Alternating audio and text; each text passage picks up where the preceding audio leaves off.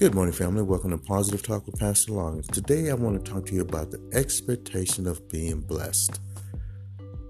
As I was in my morning meditation this morning, and I was in my prayer closet, and I was seeking the Lord this morning, and I was asking the Lord for um, the minimum things in life. Um, you know, Lord, thank you for allowing me to wake up, see another day. Lord, thank you for blessing me. Thank you um, for helping me to pay this and to do this and things. And the Lord said, Is that all you expect of me? Is the minimum blessing that I already do for you? Family, we got to raise our level of expectation of being blessed. The Lord has given us a gift called the power of prayer. James tells us like this You have not because you ask not. When you do ask, you ask amiss. The amiss is that we go in we just ask for the minimum things in life, what the Lord already does the minute that He wakes us up. Um, we go in and we ask Him, then some of us go into prayer and we don't expect to be blessed. We just go because it becomes a routine.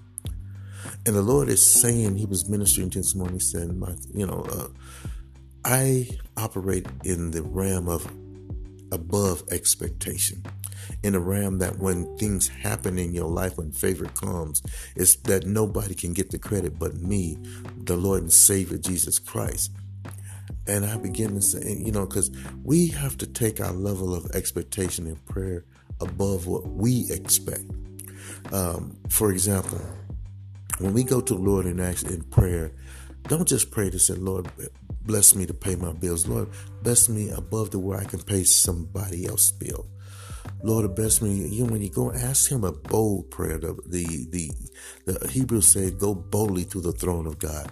We have to start going boldly to the throne of God and, and expect Him to do above and beyond what we expect in our normal lives, in our human mind. We got to go with Him with that spiritual mind. He wants to bless us because the blessings that he wants to do he wants to do for us in our life is a blessing that goes beyond our expectation I'm believing I we got to go in. Some people say, "I Lord bless me with a apartment." Wow, no, take it above that expectation. Lord bless me with a house and everything I need. Bless me with this fully furnished and and and walk be walk above your expectation. Pray above your expectation.